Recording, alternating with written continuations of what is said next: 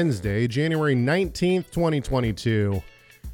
This is Messiah Matters number 373. Raise a cup of grape juice. It's 2022. My name is Caleb Hegg. okay, you lost me there, but the best I can do is a uh, what do they call these? A camping cup, Oh, yeah. ceramic, of uh, water. I'm Mm. rubbing up. Yeah. So you're not going to have to worry about that music uh, going out too soon now. I fixed it. It's going to go forever. It's just going to end. So just get your groove on, everybody. It's all good. What's up, everybody in the chat room? Boy, we got a lot. We got a lot of uh, good things going on. Got a lot of good things going on right now. I got to say, I am pumped. I got new desks up here. The information station is coming into full view. The ship is about ready to take off Nice. up in the cockpit right now, but not for long. I feel like I'm really quiet. Hang on just a sec. Let me fix this. Okay. Um. Yeah. Rob, how you been, buddy? I'm doing well. Thank you very much. Yeah. All right. Yeah, I'm. Uh, Check. I'm check. happy. Check. Check. Check. I'm just trying to. I'm trying to see. I I moved all my stuff around, and I think that I might have accidentally bumped something, and uh, so I'm trying to trying to fix it up here. oh, Yeah. All right. Well, we got uh, today. We have several things that uh, that uh, Rob has not he has not seen yet, seen nor heard, neither. and uh, I'm excited for this. It's going to be good. eye has not seen nor ear has heard. That, that's right. Okay. let's let's jump. Well, actually, before we do that, before we do that, let's let's give some props to our producers. And uh, there are producers right there. If you'd like to be a producer, you can do so, and uh, you can do do that by going to torahresource.com and uh, becoming a a, uh, a supporter of the show. And uh, we really appreciate it. We really appreciate all the people who are supporters of this show, and uh, there are others as well. And we need to constantly re- remind ourselves to thank the people who make this show possible. Thank you very much. You're awesome. Um, yeah, and then also, well, as actually, let's let's move until our uh, producers. Actually, you know what? I just realized for some reason John's name is in bright yellow, but everybody else is in white. So apparently, John is our super special producer of the uh, of the show. So I'll fix Nice. it. Anyway, okay. Uh, you can also be a part of this show, and you can do that by giving us a call. 253-465-3205 it's 253-465-3205 if you can't remember the number just listen to the song and remember that. Messiah Matters wants to hear from you. Leave us a comment, a question or two. Call 253 465 3205. alrighty and you can also shoot us an email chegg at torahresource.com it's c-h-e-g-g at torahresource.com you can find all sorts of great and wonderful things at torahresource.com things that are free things that you can pay for. You can find all of our past episodes at messiahmatters.com and finally last not but last but not least please make sure to subscribe to this youtube channel. We really appreciate it. It might not seem like it does anything but it actually does great things for us and uh, if you are already Great things. Great things indeed. And if you are already subscribed, go ahead and give us a thumbs up. We appreciate that too. Okay, let's jump in. This is going to be a fun day. Initially, I thought we didn't weren't going to have enough to talk about. I feel like that every week, by the way. But uh, certainly, we have more than enough. In fact, this is probably going to turn into two or three shows. I want to get to the voicemails first and foremost. Rob has not heard these, and so I think that we're going to start. Where to start? I think we're going to start start with our main topic because why not? Um, did I get my? Oh, well, maybe not. Okay, I got to get them up here. Uh, let's move first to this then. Juniper T says, at the end of the day, whether one is Hebrew roots, Torah observant, or whatever everyone wants to call or not call themselves, saying that, yes, you're justified and saved by grace alone through faith, but you still have to keep the law because it's the covenant. This is what I'm hearing from all these groups, including this one. Uh, yeah, I don't, I actually don't understand why that is such a problem for people. Right? I mean, we are covenant members. And so what goes along with Well, even even in the Reformed tradition, they're going to say we have to keep the law of God. The question is where. Uh, so the issue is not whether you have to keep God's law or not. It- Right. In Reformed circles, it's what define. You know, get down to the nitty gritty, what constitutes as as Exactly. Excellent point. Yeah. So ultimately, what I hear this person asking is, okay, so you're saying we have to keep the law, and the answer is, yeah. I think everybody would, every Christian who's really serious about a relationship with God would say, yeah, this is the basis of our faith is the covenants. Uh, you know, the covenant membership is in fact what we're talking about. I, I think that covenant membership is actually the gospel message. In other words, when we look at the Abrahamic covenant, in your seed all the nations of the earth will be blessed. Well, how will they be blessed? Well, go to the next covenant. The Da- Davidic covenant tells us how they'll be blessed. The Messiah is going to come and the government will rest on his shoulders, right? We see this in Isaiah and, and all, and there will never lack, Judah will never lack someone on the throne. And how, okay, well, how is this possible? How can we actually be in the uh, divine presence of, you know, the presence of the divine, all holy, all glorified God? And the answer is, well, we have to be sinless to be able to do that. We personally can't do that. And so Christ comes to allow us to come back into covenant relationship with God. And what comes along with a covenant? Stipulations. There, there is covenant stipulations, and those covenant stipulations are written on our heart. So I don't see a problem at all saying, yeah, of course, we have to keep the covenant obligations. Rob's right, though. The, the question that uh, I think is, is I think where the debate comes in is, well, okay, what are the covenant ob- obligations? You know, and the the spirit of Messiah is a covenant keeping spirit. It's Yes. it's fulfills the Torah. It it um, is a. I mean, when we talk about the spirit of the Son that's in our hearts, we have to ask: Is that a law? Is that a lawless spirit? yeah, Not. It's not. Exactly. And so the point, the point here for me is, is that yeah, I think let's let's move just a, let's shift it just a little bit. I think that if we look into a lot of the reform circles, such as the Presbyterians, you know, the Presbyterians, the those who hold to a conservative faith of Presbyterian Presbyterianism, and those who hold to a conservative Baptist faith, tend to be what I would call Sabbatarians. Now, granted, they're going to say that the Sabbath has been moved to Sunday. I would disagree with that fact, but the fact still remains that they should be considered Sabbatarians in that, you know, uh, my grandfather would not spend money on Sunday. He he walked to church. Why did he do that? Because it was the Sabbath, and he he for him he thought that he needed to keep the Sabbath. And if you look at even modern day, now I know R.C. Sproul is, is passing with the Lord now, but if you look at R.C. Sproul, he talks about the Sabbath day. And what's he talking about? He's talking about Sunday, sure.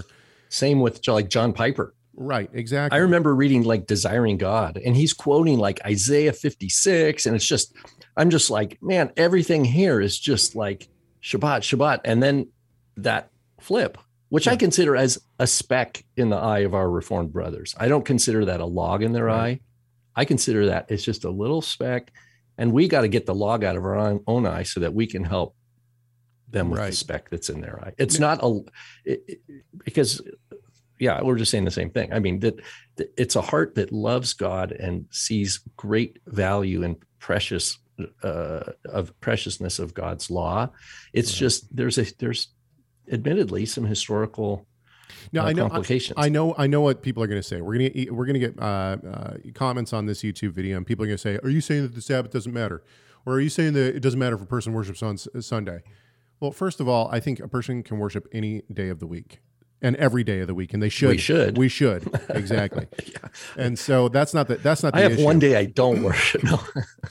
yeah but the, but the point is is no I, I do think that that the day of the sabbath is specific i think it's important and i and i'm not trying to downplay that but what i'm saying is w- what we're really arguing over here with our christian brothers and sisters when it comes to j- this issue of sabbath observance now there are some who are just going to say it was fulfilled and we don't have to keep it anymore and now we keep it spiritually and even this in my mind is a a change in it's not for those who would say that i don't think that they're saying that it's abolished i think that they are saying the application has changed the application has changed from a saturday worship to a spiritual worship now Right. Yeah. I thoroughly disagree with this. I don't want people to think that I don't disagree with this. But at the same time, what we're we're not necessarily, you know, everybody keeps saying, "Oh, well, the Christians say that the the you know the mainstream Christian church says the Sabbath is done away with." Yeah, but when we when we really dig into that, what what's actually going on, I think it's a change of application. Now, once again, I disagree with. I have to say this a hundred times because I can already hear the comments being typed. But the point is, is that yes, we do disagree, but it's a disagreement in application and not necessarily a disagreement in the abolishment of God's law. If that, yeah, Luther. You know, I grew up with a real conservative Lutheran tradition, and right. the interpretation in the Catechism of the Sabbath commandment is that it is whenever the Word of God is preached that we are to like make that the priority to to to gladly hear it and learn it and keep it. So um, Luther divorced uh, the the biblical concept of Sabbath from from time altogether. Right. Whereas, like some, like you were pointing out in the Reformed tradition, move it to Sunday. Well, the 16- but in any event, it's always an application. It's not in a. We're, we're all agreeing that that there's a value. The difference is how our understanding of history and you know particularly the, the jewish uh, question of whether these were jewish cultural things that were temporary or were they actually covenantal things for the church forever? And, and uh, you know it should be also noted that in the 1689 baptist confession they say that the sabbath is to be kept. It's specific. The sabbath is to be kept and it is a day of rest. What do they say though? Unfortunately, they say in that confession that this has been changed to Sunday, and they come right out and say that. I mean, it's not even a. I mean, they don't sugarcoat it at all. It's you know, and the Sabbath has been changed to, to Sunday, to the Lord's Day. It's like, oh why? Anyway, okay, let's move on. Now that I have my now that I have my audio pulled up, sorry about that, everybody. Let's go to this one. This one's okay. So I have to precursor to this. I usually try to keep my uh, audio clips around a, a minute. However, this brother has a lot to say and I felt like his initial question, it's an initial question, but then he expands. And we're going to give him, normally, I don't allow any uh, promotion of other platforms. Uh, I don't even allow URLs to be posted in our um, in our chat. However, we're going to give this brother a little bit of uh, a little bit of promotion here. Not promotion because I, I wouldn't necessarily promote it, but he's going to mention his blog and and his YouTube channel and so he, we'll send you a bill for the advertisement. Hey, Caleb uh, and Rob. Uh, my name's John Bryan. I've actually uh, called you before. Uh, you may remember back in the summer. Uh, I just was going to try to see if you guys would would consider um, discussing this. I, I, know you don't, uh, or you have mentioned that you, you've given up alcohol, and that's that's really good. But you know, I've been a Baptist uh, all my life. Uh, grew up as a teetotaler. And my family's all, you know, that was the same way.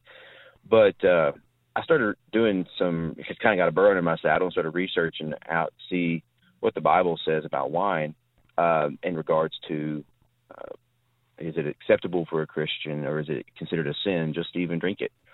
And uh, okay, so let's stop for just a second. First question has been posed now: Is it a sin for a Christian to drink alcohol? That's not why I quit drinking alcohol, by the way, but but fair enough.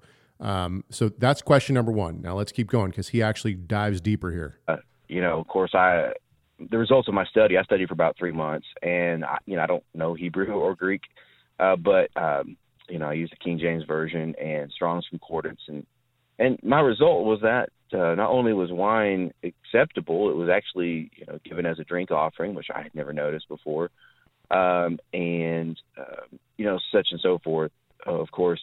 And uh, but I got into some trouble with because uh, I have a blog. It's the Objective Perspective on WordPress. And I have a YouTube channel as well. But I did a blog on that topic.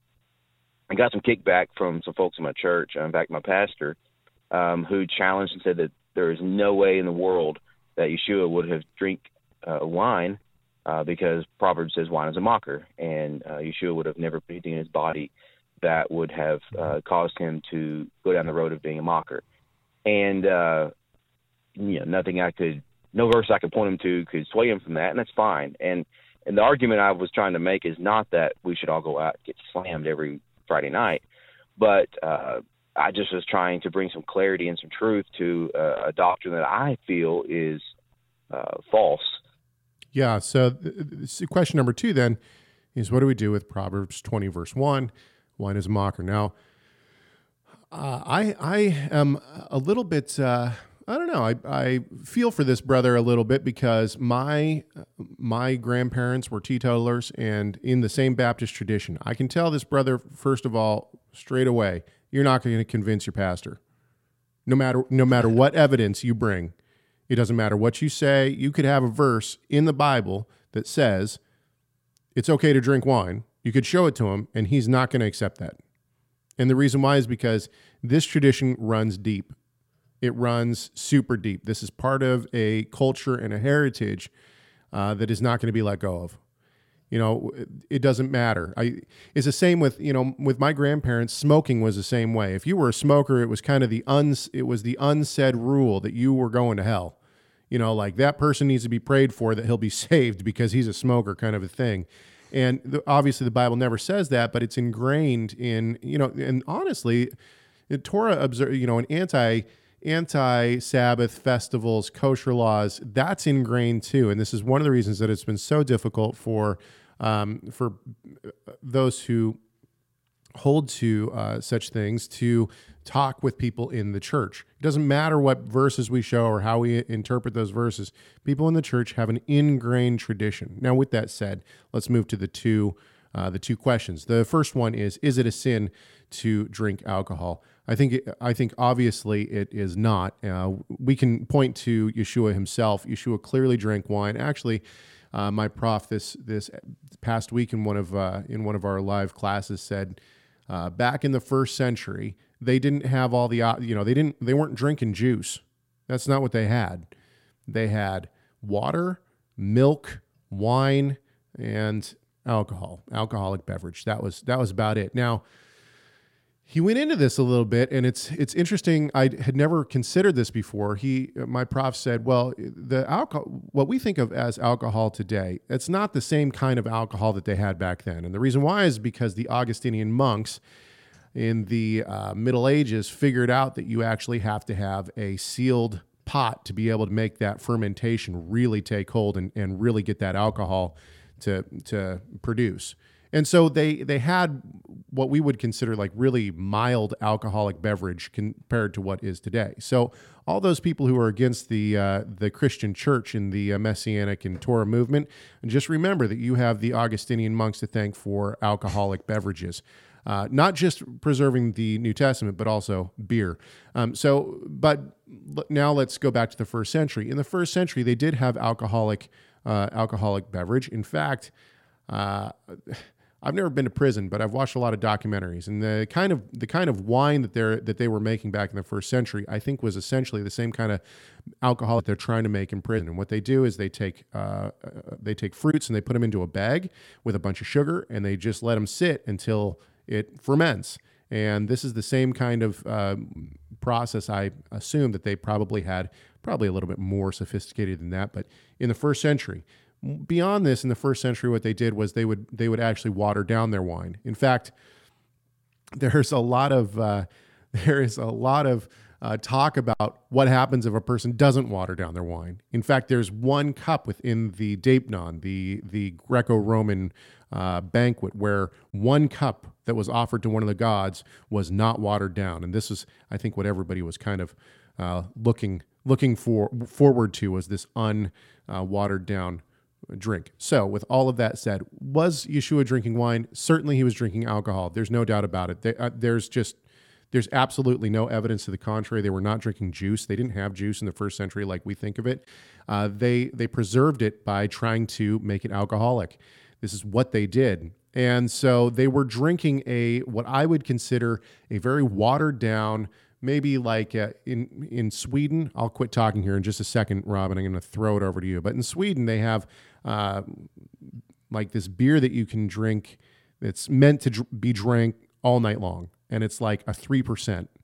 It has three percent alcohol, and so can you you know are you going to get are you going to get saucy over it? The answer is no. You're not going to get saucy over a three percent alcohol. Does it taste like beer? Yeah, it tastes like beer. And uh, so it's meant that you can drink that as much as you want, and then you can throw in a full, a full, you know, full octane at any point you want and, and ramp up the night. That's what it's made for. And that's kind of what I think of when I think of first century alcohol is this watered down kind of 3% maybe alcoholic beverage that they were drinking. But were, was he getting, was he getting, you know, was Yeshua and his disciples getting slammed?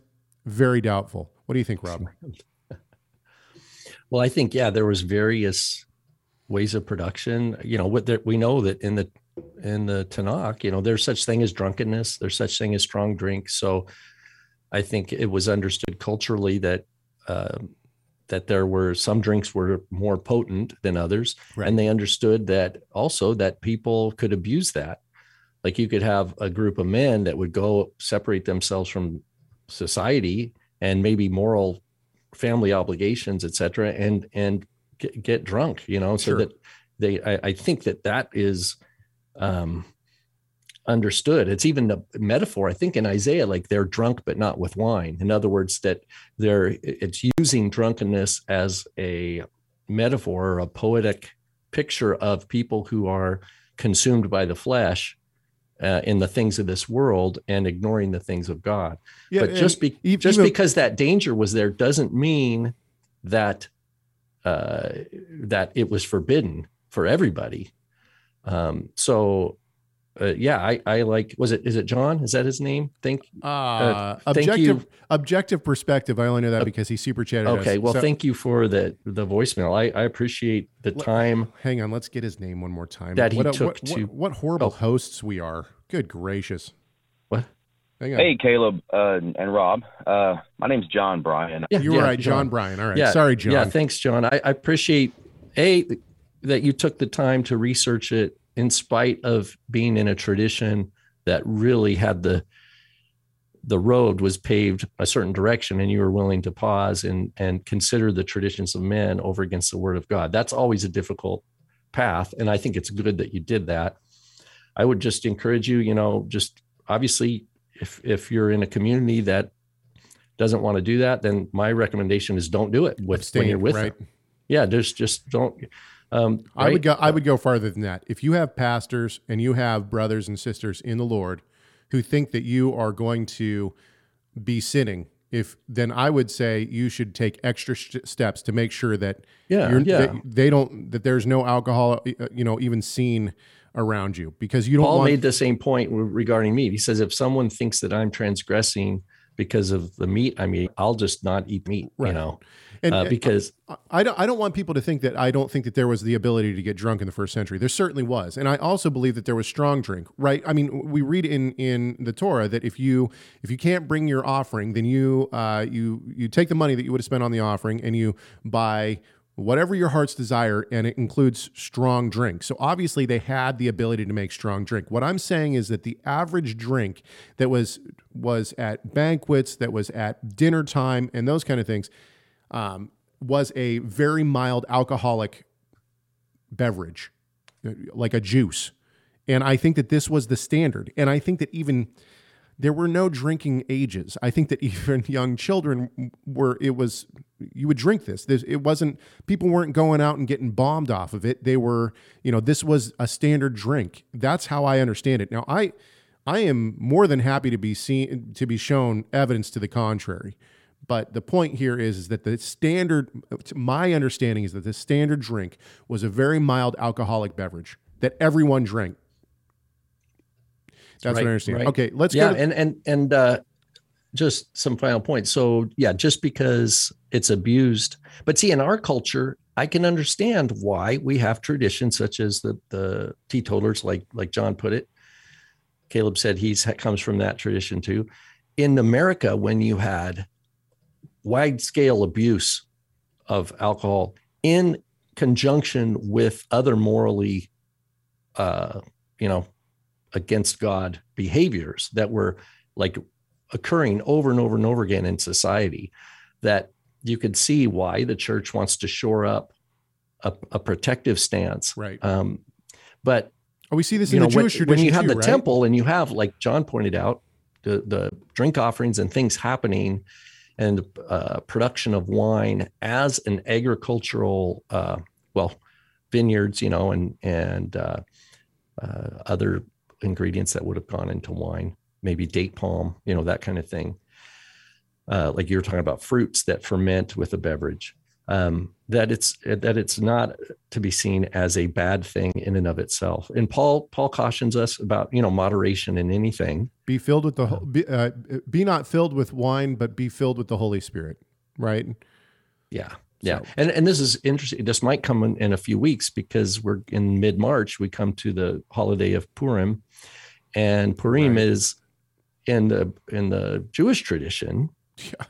uh, the rabbinic tradition subsequent to the seven to the to 70 AD, you know, uh, subsequent probably it's what? How old is the drinking tradition? Just a couple hundred Shul- years old, Shulchan maybe. Aruch, yeah, the Shulchan Aruch.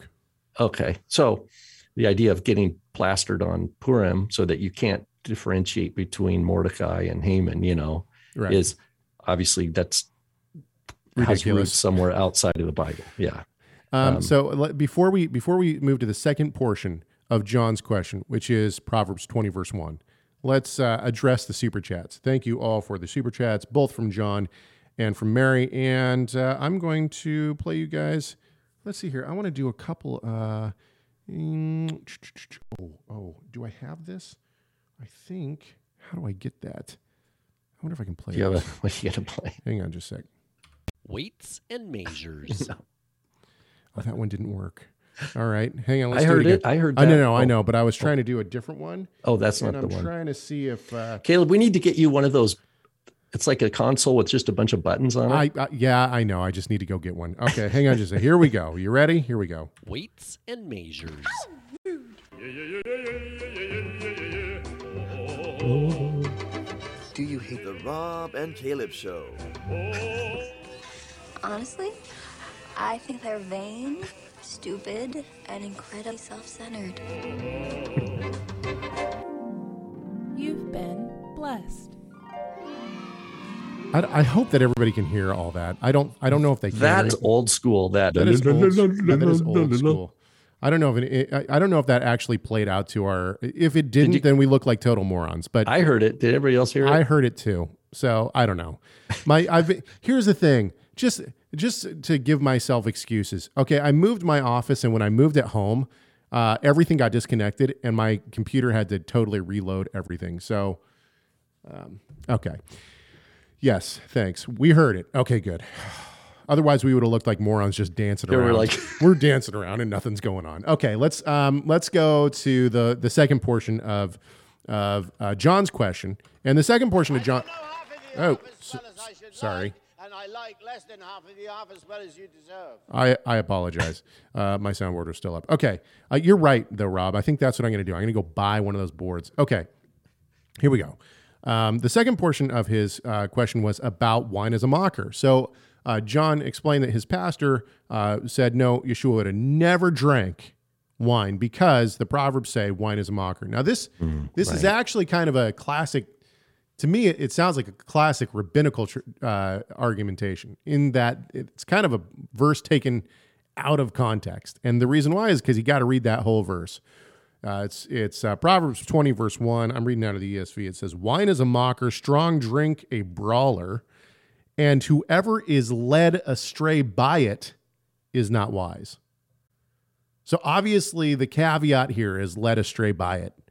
In other words, wine is a mocker and strong drink a brawler, but that to those who are led astray by it. In other words, uh, is anyone who has a, a cup of wine all of a sudden a mocker, and is anyone who has a cup of uh, you know a, a beer a brawler? The answer is no. You know, I know plenty of people who handle their alcohol just fine. They'll have a drink every once in a while. You know, my father will have a, a glass of wine every once in a while, and and uh, it's no big deal. Uh, even though he was raised in that teetotaler tradition, which is funny that anyway. So the point here is is that uh, when does wine become a mocker and, a, and strong drink a brawler when it's abused? And that's true. Have you ever said? How how many times have you heard somebody say, "Oh man, yeah, I, I I like a couple of drinks every once in a while, but I can't have tequila, or or I can't have, but I can't have whiskey because if I do, watch out." Why is that? Because people tend to they can't ha- handle their alcohol in certain situations. They too much will get them into a state of of ridiculousness. So the point here is is not that anyone who drinks a, a you know you have a I knew a guy one time this is a true story I knew a guy one time he was convinced that if you had one glass of wine it was exactly the same as having six six bottles of beer it, it didn't matter one glass of wine you know if you if you had any it was the same as having a ton and uh, obviously he'd never drank in his life and that's fine I you know I pray that my children would rather take the uh, the road of never drinking in their life and just assuming that uh, alcohol is going to do horrific things to you, than be the person who is you know a total idiot who drinks too much. You know what I mean? Because I think that uh, in my life I've been that total idiot who has drank too much, and that's one of the reasons I don't drink today. So yeah, so this is back back to moderation. There's another proverb 23, 20 do not be with heavy drinkers of wine or with gluttonous eaters of meat. So, in both cases, we're talking about moral behavior, moderation, and you know, having wisdom. Like what what's important is that we have characters, you know, that are developed by our love from God, love of God, right, and that we behave seemly, right? We behave in ways of of holiness and righteousness and purity. And wine is not a contradictory to that. Well, I mean, uh, look, John. Not, neither is eating meat. John, once again, and John's in the chat room right now, by the way. But John, uh, once again, you're not going to convince your pastor of this. However, in the 1689 Baptist Confession, which I assume your pastor is going to hold to, the 1689 Baptist Confession specifically states that that Scripture interprets Scripture. You can't just take an obscure verse and say, aha, see, we can never drink because wine is a brawler. No, you have to take it in context of the rest of the scriptures. The rest of the scriptures say that drink offerings, alcoholic drink offerings, are offered to God, they're poured out on the altar. We see that Yeshua drinks wine. We see that um, there's wine all over the, the scriptures. And if you read the other passages about abstaining from wine, what does it say? Wine in excess, right? It's, it's talking about wine in excess. Now, I will I will say that your pastor is probably right that he shouldn't be drinking if he's in leadership because I think that. Now, I shouldn't say I, I don't think that all leaders shouldn't drink, but I think that the point here is is that we're told that a, a, a elder and a, a, leader of a congregation should not be given to too much wine, and I think that this is important because, you know, one of the biggest uh, ways to lose uh, faith in a pastor is to see him get bombed. Oh yeah. Well, and also in the Torah, we have after the setting up of the Mishkan in the wilderness, you have Aaron's two oldest sons, Nadav and Avihu. They go in and offer strange fire, yeah. consumed, and then later, right on the heels of that. Now it doesn't tell us they were drunk, but the commandment comes instantaneously: "You shall not go any time in there, and you shall not uh, be drunk when you go in there." Now, I'm totally paraphrasing. I sure. think Leviticus, like ten, Leviticus eleven, maybe Let's ooh. Leviticus nine and ten. Let's play. Let's play the devil's advocate here. Okay, let me play the devil's advocate here. Now, I'll I, let you do that, Caleb. You're, oh, thank you're good at that. No. So if the so if the uh, if the command is that you're not allowed to enter the tabernacle or the temple okay, while being while being drunk, if we are now uh, temples of the Holy Spirit and our worship is done wherever we dwell, and if we should be in a constant state of prayer, as Paul says, pray without ceasing, then should a uh, believer, uh, and obvi- I already I know the response already because I anyway, should a believer then uh, be drinking? Thoughts? Here's the passage. Okay. Uh, it's Leviticus 10, verse 8 and on, it says, The Lord spoke to Aaron, saying, Do not drink wine or strong drink, neither you or your, nor your sons with you, when you come into the tent of meeting, so that you will not die. It is a perpetual statute throughout your generations. And so as to make a distinction between the holy and the profane, between the unclean and the clean. And so as to teach the sons of Israel all the statutes which the Lord has spoken to them through Moses. So this I, I see as a, a commandment given concerning the priesthood in their service that parallels what you're talking about, Caleb, with leaders in the church. That to have the, this clear uh, distinction between holy and profane, teaching the statutes, etc. But the qualification is when you come into the tent of meeting. Agreed. Um, so I was going to say that I, I don't think that believers should be getting bombed. oh, I agree. I And- agree. and so- That's- and so I think having- Scripture's clear on that. Having a glass of wine is different than having five glasses of wine, and I think that I think that that is uh, I think that that's important. And actually, so this actually goes into a different uh, realm because John makes an interesting statement here. He says our church creed says members shouldn't drink at all, but Paul tells Timothy that deacons shouldn't be given to much wine. By implication, not prohibiting any wine. Now, I actually think that if you have put yourself under the leadership of that congregation, you have willingly put yourself under that leadership, and you've agreed to, and you have gone basically become a member of that church. You've done so knowing that your church says you shouldn't, uh, that that according to them, you're not going to drink if you're part of that congregation. If, in that in that situation, I don't think you should drink. You know, I, I when I went to the Evangelical Theological Society, when I entered the Southern Baptist. Uh, uh, Southern Baptist Theological Seminary. I signed a uh, a uh, statement saying uh, an agreement saying that I wouldn't drink any alcohol. Now that wasn't that wasn't a problem for me because I don't drink. But someone at the ET at the ETS said, "Well, you know, there's a lot of people who sign that thing, and you know, that nobody nobody cares." But to me, I signed it. In other words, I gave my I gave my word. I basically signed a contract. We could even call it a covenant. There, there, that was a mole, Caleb. They're like, I'm going to test. I'm going to. go, Hey, Caleb. No one, no one. Let's go get a beer. They're like testing your resolve. Like, But I mean, the point is, is that even if I decided I was going to start drinking, I wouldn't be able to do it in my own mind because In good I've, conscience. in Yeah, good right. conscience, because I've already signed something with the Southern Baptist, uh, uh, you know, theological seminary saying I won't drink while I'm a student here. So, in the same respect, I think that if you have submitted yourself to church leadership and you are under the authority, the, the spiritual authority of those leaders, and they have made it known as a member you're not allowed to drink, I think that you should respect that. yeah. I- otherwise, what? What's the alternative? The alternative is that you're going to um, harbor a secret behavior, right. um, and that you're not going to be able to share. Right. You know what I mean? That you, you, you, you're. That's a divisive spirit. Actually, you're actually. That's there's no good fruit And come if of you that. have children, they will out you. My daddy drinks wine Oh. you know. Dad had some last week. yeah, exactly. No, My no, dad but likes beer the point is not that you, football. you be outed. You don't before the Lord, like Caleb's saying. You, you, you don't want that. I mean, that's just we're not called to to do that to harbor secret weird behaviors. You Well, know, I- that I are, would- that are- I would actually- contrary. But I would actually say that I think that that in that in that scenario, you have submitted to authority, and now you are you are bound by that authority, unless they're going directly against Scripture. You know, the, this comes into we can bring this into Torah observance too for outside the, the you know outside the mainstream Christian church. Um, I am a big advocate, and I mean a big advocate, that Yeshua celebrated the the traditional calendar. I believe that he celebrated the traditional calendar. I think that he followed the majority. Okay, so if I went to if I started going to a congregation that celebrated Shavuot, and they said, "Well, we start counting after the weekly Sabbath, not after the festival Sabbath." If I was going to integrate myself into that community and I was going to be under that leadership, what would I do?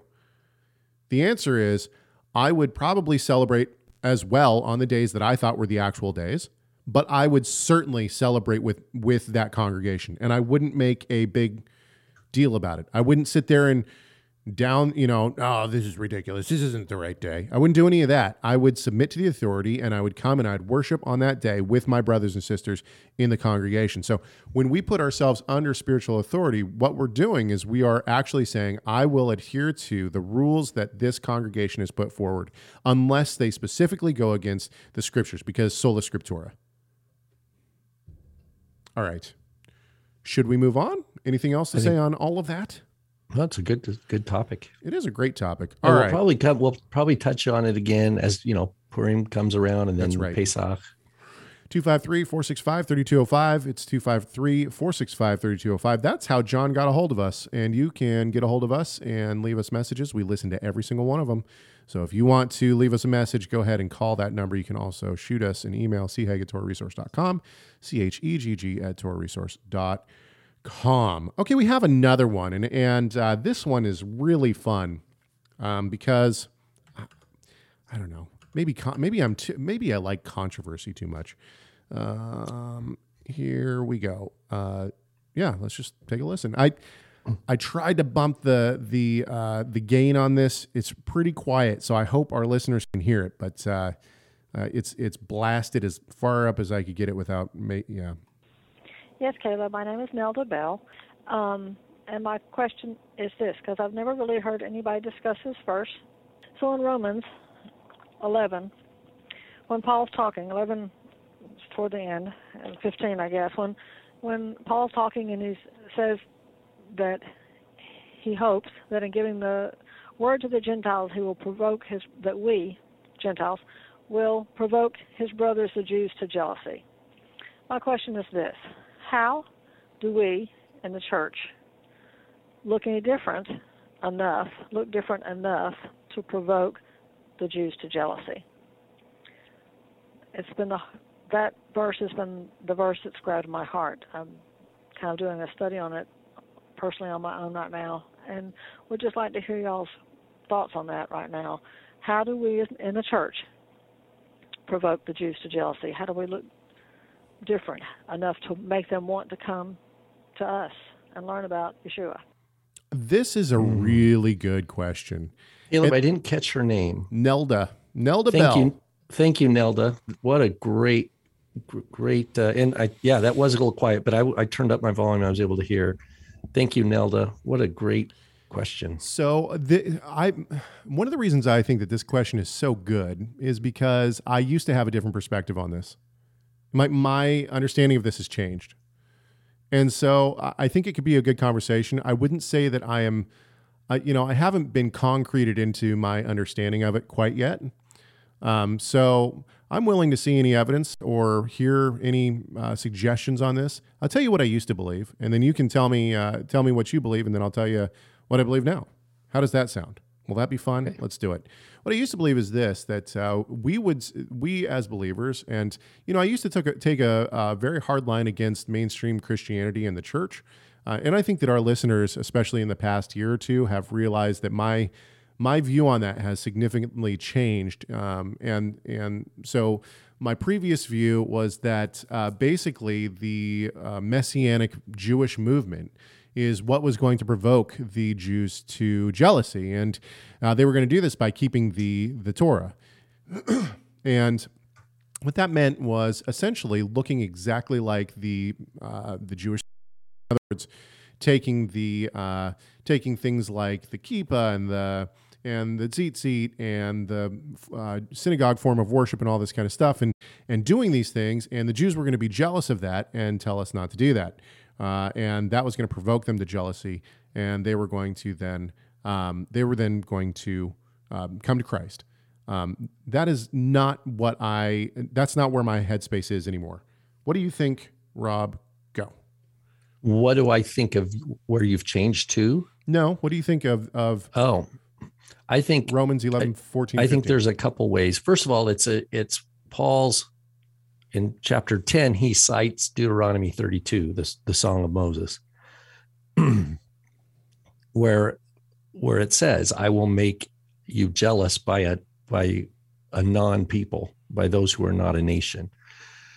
And um, Paul's applying that to the gospel going out and Israel's rejection of the Messiah.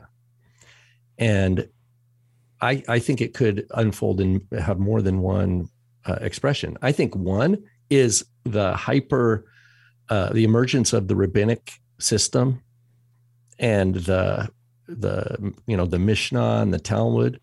I think that that could be understood as a symptom of jealousy. That um, you have the Bible being translated and spread, even the Torah and the prophets, into new languages and being taken throughout the world. And it wasn't the rabbis who were doing that. Right. It was the but it was those and people dying right for a Jewish for their Jewish king. That that uh, you know for the first I'm talking the first three centuries of the church, um, and so you have this wait a minute this is ours this is not yours and and it's a fleshy reaction so you we can one way to understand the history of the rabbinic the emergence of rabbinic judaism what do they do? One of the first claims that the rabbis make is that we have an oral tradition that goes all the way back to moses. Right. they don't. Right. why do they need to create the myth of the judaism of the two torahs?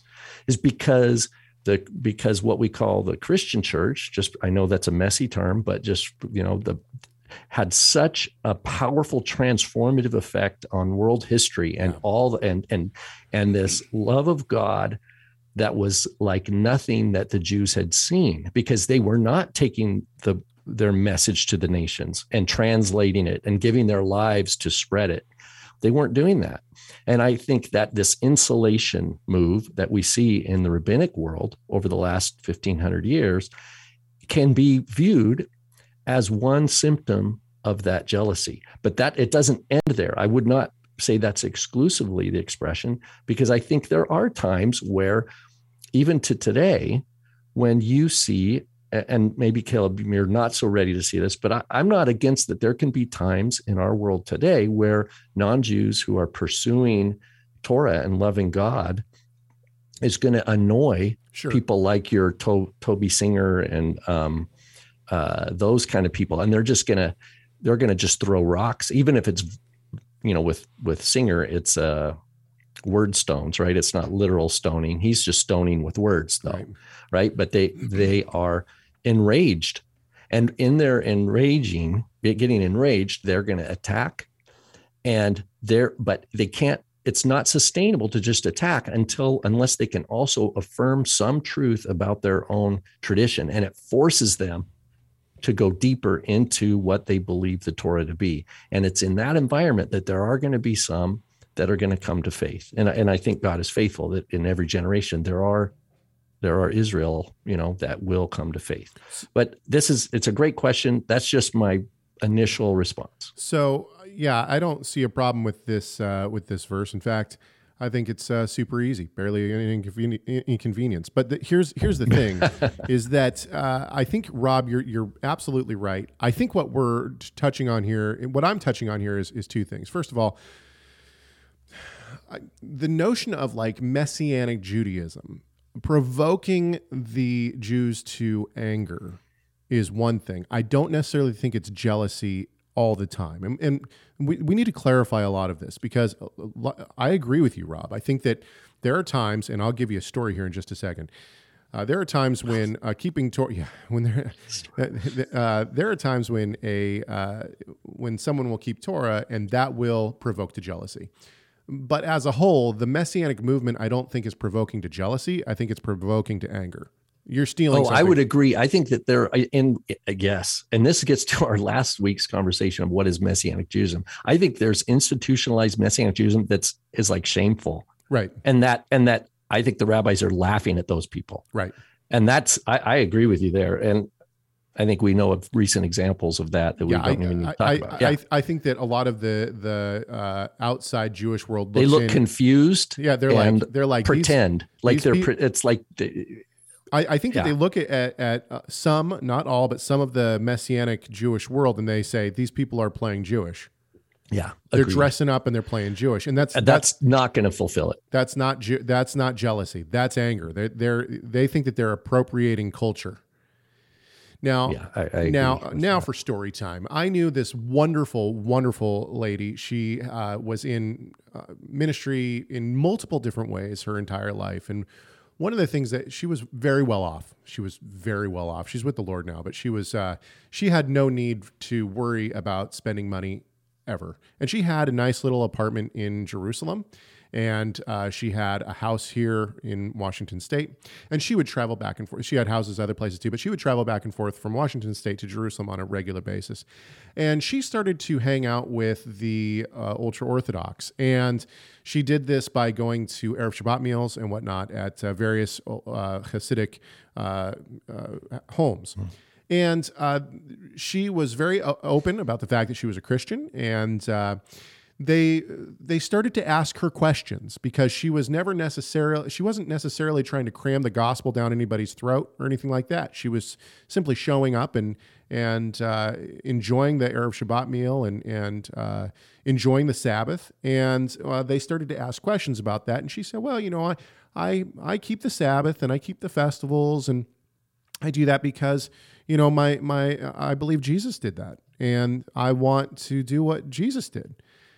And what they weren't offended by that. They weren't offended by her wanting to keep those things. What they were was astonished by the fact that there was a Christian who had such a personal relationship with Christ that she wanted to do the things that he did. And this is what I think is going to provoke to jealousy. And we see this already in the entire Hasidic movement. Why? Because, you know, what is the Tzaddik? The Tzaddik, in my opinion, the Jews saw the Christians and this personal relationship that they had, this intercessory relationship that they had with Christ and, and the Father, and they got jealous of this. And so what did they do? They created an entire theology based on the Tzaddik, which is a ripping off of, of what Christians have said about Christ for 1700 years when it came around, right? Um, the, the notion of this person interceding and going into the heavenly temple and all this kind of stuff this is a direct ripoff of Christianity and the Christian theology that that uh, has been per, uh, pushed in the church and in the scriptures for ever since Christ and even before that, right? And so this is the jealousy that I see is this this want to have this deeply personal relationship with God through Christ and uh, having the Messiah with us and in us, and uh, and then wanting to live out the scriptures, not because it's a checklist of rules. You know what? What's my checklist today? I see a lot of Judaism going down the the checklist boxes. Oh, did you you know did you daven this way? Did you go get a mikvah today? Did you was it before this time? You know did you did you fast properly? It's all these checklists and you know, for this one woman that that I'm thinking of, there was no checklist. It was this unbelievably beautiful relationship with with Christ, and a and a deep love and want to do what God wanted her to do because she loved God and she knew that God loved her because she was indwelled by the Holy Spirit. This is something that Judaism doesn't have. And this is where I think the jealousy comes in. And, and, when we see the prophecies of finally Israel turning to Christ, what happens? Save us, right? Finally, they turn to Christ. And who appears? It's like, okay, here we go. And, and another aspect to that, particularly, you know, I don't know the woman you're talking about, but her desire from her heart, what uh, the motivation was from her heart, she didn't need 2,000 years of accumulated halakhic tradition to right. guide her right. to to that that's how she needed to behave. Right. She didn't need an extra biblical rule book. All she had was the scripture, and of course the apostolic writings of the, the gospel message and the person of the of the resurrected Messiah. New heart, and that's all. That's that's that's it. Um, so yeah, that's that's a that's a great. the, the, great funny question. the funny thing is, is that if you if you look at the the tables that she was sitting at in Jerusalem in Mea Shearim, by the way, you know, she's going into Mea Shearim, which if you don't, if you've never been to Israel, Mea Shearim is the ultra Hasidic. Uh, you know, you don't you don't walk into Mea Shearim if you're a woman without long sleeves, or you know, it's you'll have problems because these people are they are devoted. And she's walking in and sitting down at rabbis' tables in Mea Shearim. She hasn't done all the things for the Shabbat that that Judaism says you have to do. She hasn't observed the way that they're going to tell her to observe, yet they allow her to sit down at the table. They allow her to have a meal, not once, not twice, but many, many times. She was invited back to these tables many times, and she's with the Lord now. But the point is, is that she was a witness in Mea Shearim for Christ. And it wasn't because she was you know, because she was doing all the Jewish traditions that we see. It wasn't because she was keeping a Hasidic home or anything like that.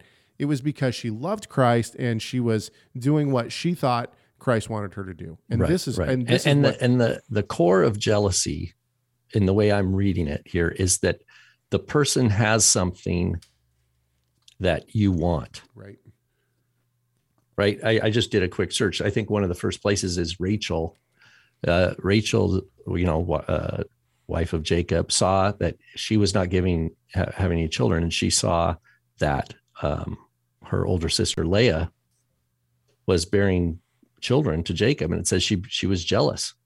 Right. It's like like there's something she didn't have that she desperately wanted, and she saw it in someone else, and that is the core thing of what's called uh, of jealousy of of what's and God's using that. And that's what the scripture is saying. God's using that fleshly resp- emotional response to to put put his finger right on the heart of the issue. Do you love me? Right? Do you, do you love me? Do you really love me? And and if you really love me, you you have to love Yeshua because you can't you can't you can't love you can't love me fully, right? You're gonna you're not really loving me unless you love my son. So, and and once again, this is not necessarily a down on Messianic Judaism. It- it- it- that's my point here is that when when uh, mainstream Judaism looks at the Messianic Jews, say in Israel or whatever it is, and I'm not saying that there aren't Messianic Jews that the mainstream Jews see and say, "Oh my word, these people have something that we don't." I'm not saying that. Could be right. But when when they look at Messianic Judaism, what I've read from the mainstream Jews in Jerusalem, they say they that what they're saying is you're doing it wrong. That's not correct. Not we right, don't right. If if if they're telling you actually you need to submit to our authority, and then you have a, a believer in Yeshua saying, "Oh, okay, we'll submit to your authority," that that makes the there's no jealousy there. Well, and not only that, but they, but what they're saying is we have it and you're doing it wrong in terms Yeah. of Torah observance. They're not Yeah. saying you have not- nothing we want. You need to you need to uh, submit to our authority. And so this is why, and and once again, I don't want to down the. You know, I've met Messianic Jews in Jerusalem that that obviously love the Lord. There's no doubt about it. I I'm not trying to say that there's not. All I'm saying is that the the traditions themselves, keeping the the Jewish traditions, I- I don't believe that that is what would uh, bring a a traditional Jewish person to jealousy. What brings them to jealousy is this personal uh, love and relationship with God through Christ. That- that's why uh, on this note too and this is a maybe a tangent but those groups in israel that are bone right they're Hebrews their first language they're jewish but their their um, evangelical um, worldview is shaped by kind of the american evangelicalism. And so they just view israel as another mission front. And what we're going to do is we're just just like if we were in china we're going to do some chinese things. Uh, we're in israel we're going to do some jewish things like we'll do some sabbath and we'll but they have secret. It's like we're, we're, we're doing this only as a mission um, effort to missionize not because it's it's something we're, we're not doing it out of love for god we're doing it out of to build connection so that we can teach them the secret handshake at some point right. and i i i, I am It I don't falls see that flat. as a- it falls flat, and it, it falls flat because it's it's not done out of a, a love for. It, it's like I don't know. It's it's hard to it's hard for me to think of like chocolate. Maybe maybe that's a good analogy. You know, I can tell you, and because of my wife, my wife loves chocolate, and she's even said chocolate doesn't make me feel good physically, but it makes me feel great spiritually. So I'll always eat it. And so, because of that, we've tasted, we've tried to taste different chocolates. You can always tell when you're eating a, you know, a, a mainstream like Hershey's chocolate or something, because it doesn't taste like real chocolate. It Oh, tastes, it's like- yeah, yeah, it, ta- it has that that fake sugary taste in it, right? You can taste the white sugar that's been added. wax and white sugar yeah That's right. But when you taste a, a really good piece of chocolate, you know, you can it, you can taste it on the back of your tongue. And the thing is, is it's the same with people who are, are keeping the Sabbath because they think that I'm going to get in and I'm going to evangelize a bun- bunch of people through this. That's not the reason to do it. If you're not doing it for love of God, then you're you're doing it for the wrong reason. And it, that doesn't mean you shouldn't do it. It means you should you should check your you should check your heart, right? I mean, like, okay, it's been a good conversation. We have more, by the way, and I will be back. So w- let's see here. Today is the nineteenth. Yes, we will have a show next week, and then we're off. Uh, I am going on va- a much needed vacation, and uh, I think we'll be gone for maybe one week, possibly two weeks. Um, and so I'm I'll have to check the the calendar, but I think it's actually I think it's actually going to be two weeks. So um, I'm not going to uh, I'm not going to uh, apologize too much for that. But we after that break we will be back for more of the great conversations. But we will be back next week as well. Uh, so we hope to. Thanks for the see you there. great Yeah. voicemails. Yeah, that's uh Yeah, and if you want Good. to, I mean, we say be a part of the conversation, and we really mean it. If you want to, uh, if you want us to talk about something, please give us a call 253-465-3205. It's 253-465-3205. You can also shoot us an email, chegg at torahresource.com, C-H-E-G-G at torahresource.com. All right, everybody. We hope that this conversation has done at least one thing that is to glorify our great God and Savior, Yeshua the Messiah. Why? You know why. Because Messiah matters.